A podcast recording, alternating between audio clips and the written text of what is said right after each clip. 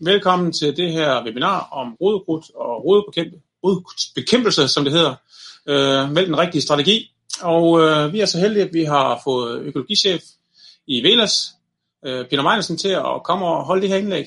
Peter, udover at have en stor faglig indsigt, er også økologisk landmand, så han har både den, den sådan faglige, teoretiske del og den praktiske del øh, med ind over til den her udfordring med rodekrudt, som er faktisk konstant øh, blandt økologer, og øh, så det er noget, man skal tage rigtig seriøst og tage hånd om, øh, helst i god tid, inden det ligesom bliver et mega problem.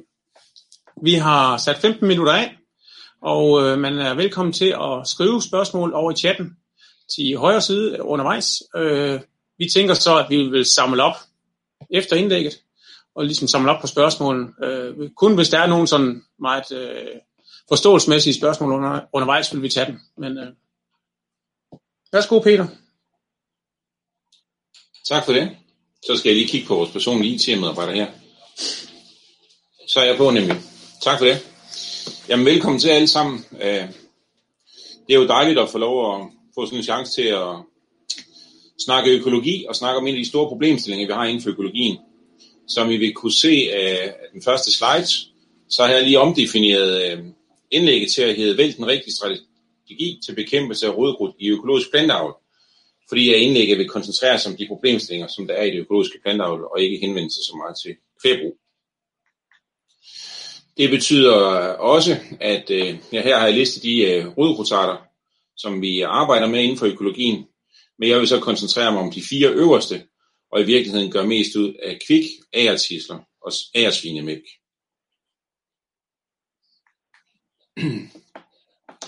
Noget af det, som jeg tror, der er helt essentielt for at få succes med sin øh, rodgrudsbekæmpelse, det er jo ikke, øh, hvad for en hav man har, eller hvad for en farve traktor, eller hvor meget man kører.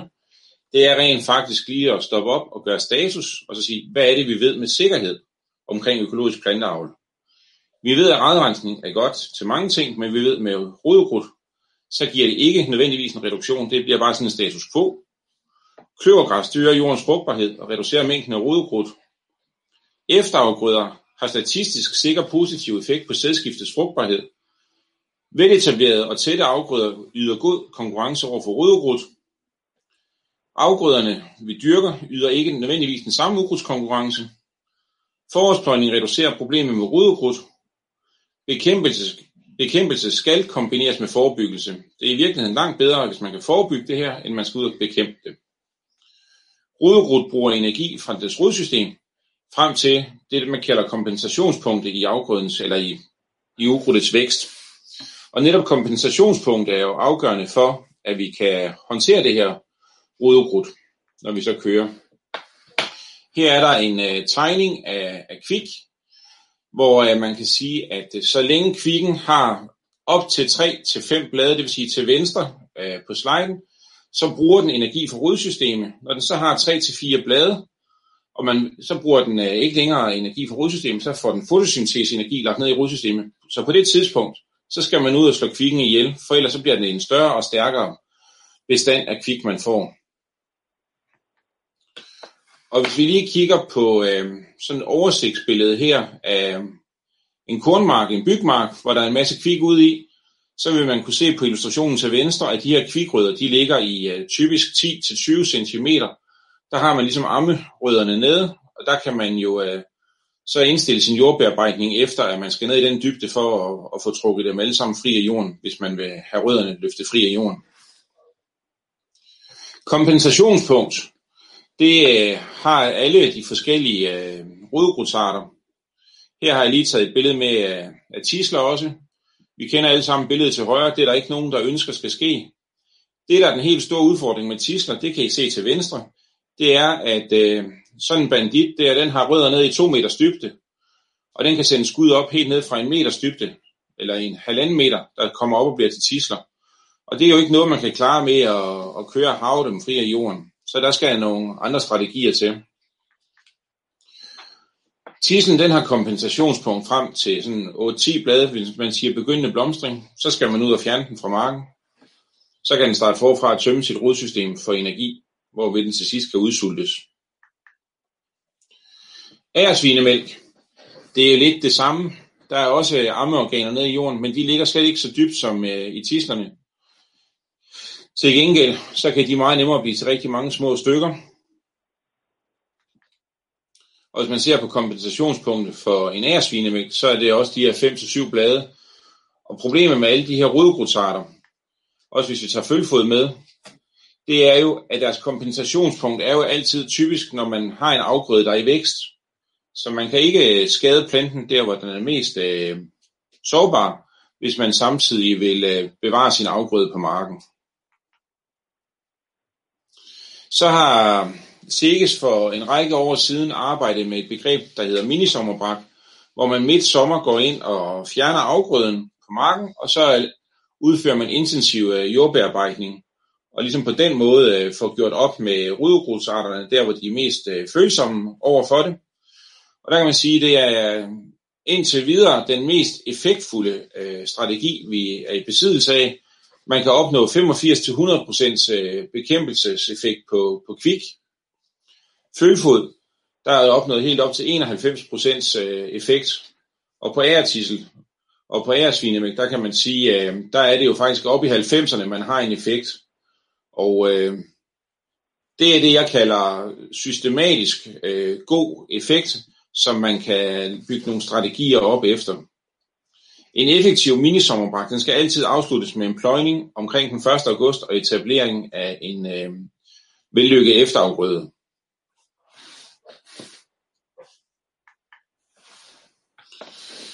Så har jeg lige øh, lånt noget fra en kollega fra Vækst, der har skrevet i øh, det seneste nummer af Økologi Inspiration til jordbruget. Han har forsøgt at, at forenkle det, og det synes jeg faktisk er, er gået rigtig fint. Øhm, der er øh, nogle perioder på året, hvor man ikke får noget ud af at jagte det her rudekrudt.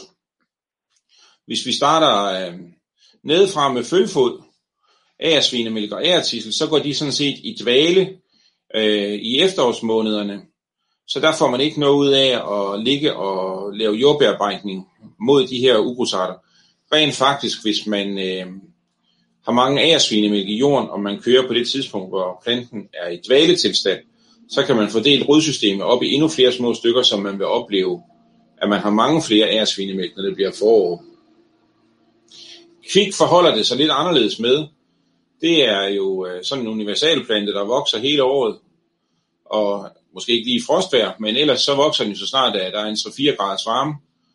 Øhm, på mange jordtyper kan man jo ikke køre øh, om vinteren, men, øh, men umiddelbart så kan man jagte kvik hele året.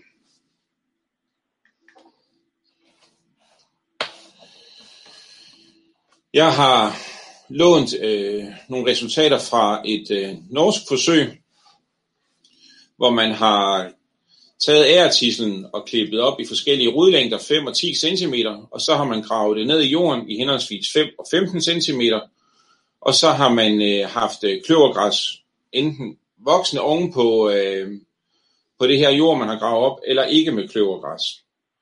Og der kan man se, at jeg har lige indrammet med rødt for neden, at øh, hvis man har øh, grøngødningsvækst, så får man helt sikkert en statistisk øh, sikker øh, effekt på øh, de her øh, æretisler. Og øh, uanset hvor lange rodstykker man ligger ned, så, øh, så bliver bekæmpelsen faktisk 100%, når, øh, når man øh, har kløvergræs som vækst ovenpå. Og det er jo en interessant øh, observation at tage med sig i forhold til de strategier, man kan lægge omkring, hvordan man vil øh, behandle sin, øh, sin marker. Jeg synes jo noget af det, vi har observeret øh, herhjemme, øh, både i forsøg, øh, landsforsøgene udført af SEGES og fra praksis, det er, at veletablerede efterafgrøder, som her en gul sennep, netop er med til at, at lægge låg på meget af det der rodrut, hvis der er lavet en ordentlig øh, bekæmpelse af det for inden. så må man sige, at enten der bliver stuepavet, og så sået en efterafgrøde, eller der bliver pløjet, så har det en helt sikker effekt, at der er de her efterafgrøder med. Stuphavning er jo selvfølgelig ikke, altså hvis man slutter med stuphavning og så så, siger måske lidt sig selv, det har simpelthen ikke den samme effekt, som hvis man pløjer og så sår en efterafgrøde. Igen fra en af vores øh, nordiske kollegaer har man kigget på øh, noget andet noget, det er nemlig pløjedybden. Og der kan man se, øh, at øh, ude til højre, at øh, ved 25 cm øh, pløjedybde, er det statistisk bedre i forhold til mængden af, af tisler og kvik, øh, der overlever, frem for hvis man pløjer ved 15 cm. Så det er da interessant, at man øh, på den måde øh, også her får dokumenteret, at pløjning er mere effektiv end en øh, kraftig stuepavning.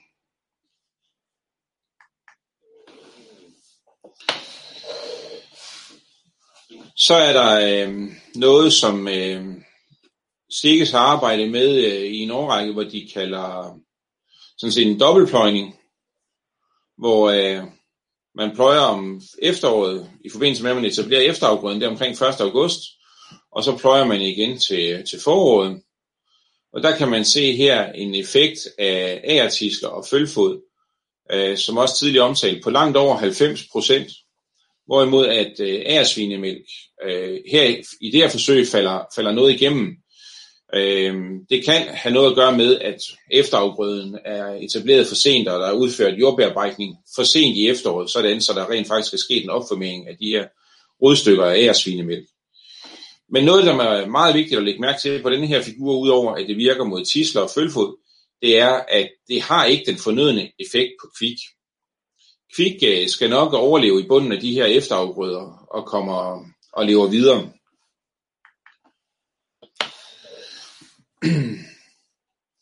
Stuphavning øh, med mere strategi har jeg kaldt øh, den næste her. Stuphavning, det kan vi jo gøre alle tider på året, hvis, øh, hvis føret er til det. Problemet med mange og gentagende stuphavninger, det er, at vi jo ligesom får udtømt jordens øh, kulstofressourcer, og vi får bare en mere og mere gold jord. Minisommerbragt, det er den metode, som vi ved, der virker 100%. Og der kan vi afslutte med en god efterafgrøde. Kløvergræs til slet afpustning er også rigtig god. Problemet med den er bare set med en planteavlers øjne, at den skal egentlig ligge i to år som kløvergræsmark, hvis uh, det skal være helt optimalt. Og vi går så på kompromis og har den bare liggende et år.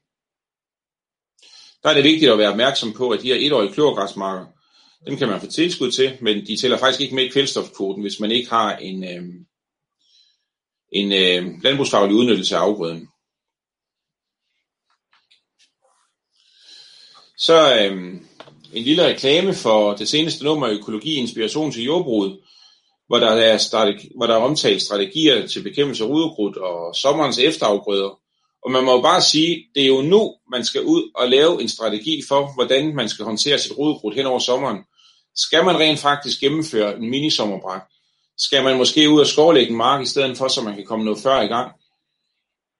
Hvis man vil det her, så skal man være systematisk, og så skal man ligesom have lavet en plan for, hvad man vil, og så skal man gennemføre planen. Systematik, det er noget, der betaler sig i forhold til rodekrudt.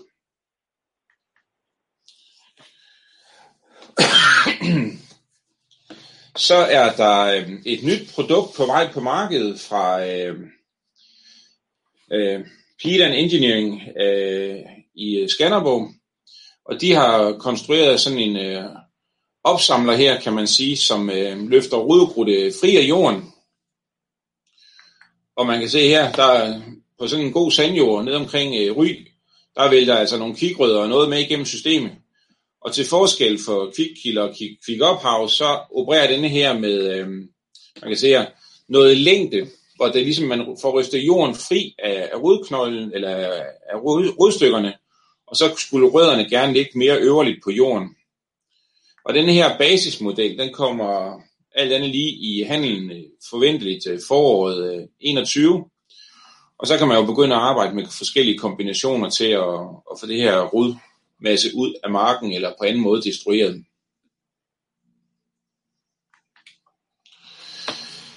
Jeg har lavet en anbefaling, inden vi kommer til en øh, konklusion. Jeg har nævnt det. Man skal få lavet sin strategi, så skal man holde fokus. Og jeg vil næsten anbefale de fleste landmænd, få nu hjælp til at få lavet den strategi, få den skrevet ned, sådan så man er mere forpligtet over for den, øh, enten over for sin kone, sin ansatte, sig selv, sin konsulent. Øh, så er en måske lidt overset ting, øh, det er, at man skal måske overveje at skovlægge de marker, hvor man øh, ligesom synes problemet er størst. Man får mulighed for at komme i gang sidst i juli, omkring 1. august. Så kan man have gjort rigtig meget, og man kan afslutte og så en god efterafgrøde, inden man skal i gang med at høste. Noget af det, der er allerstørst betydning i alle de her rodkrudtsarter, vi kigger på, det er jo netop, at man er tidligt ude i august måned og kommer i gang og får stoppet væksten i rodkrudtsarterne.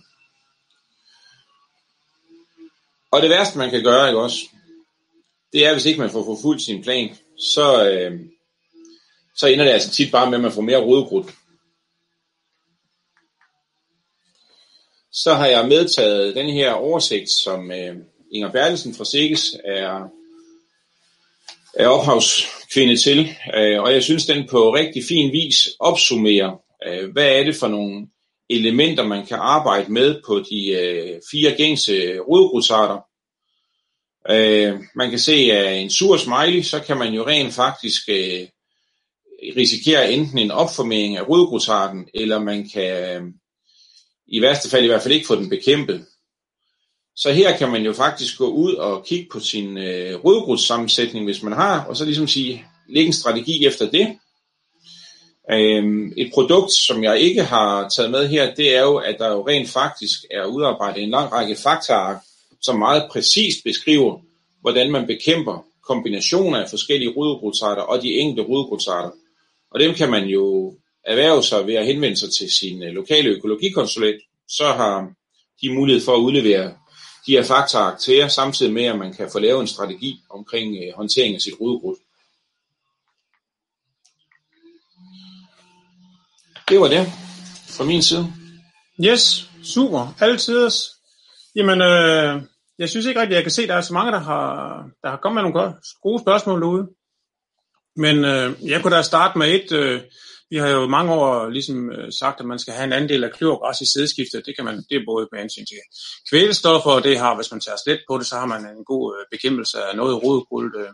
Hvordan er det noget, I kan få jeres anvendt til? Jeg vil sige det sådan, det den var også med som en punkt på, på en af slidene, ikke også? Men, men det er jo noget, der typisk er, er svært at få landmændene til at, at gøre, fordi de, de er jo bange for at miste en indtægt på arealet.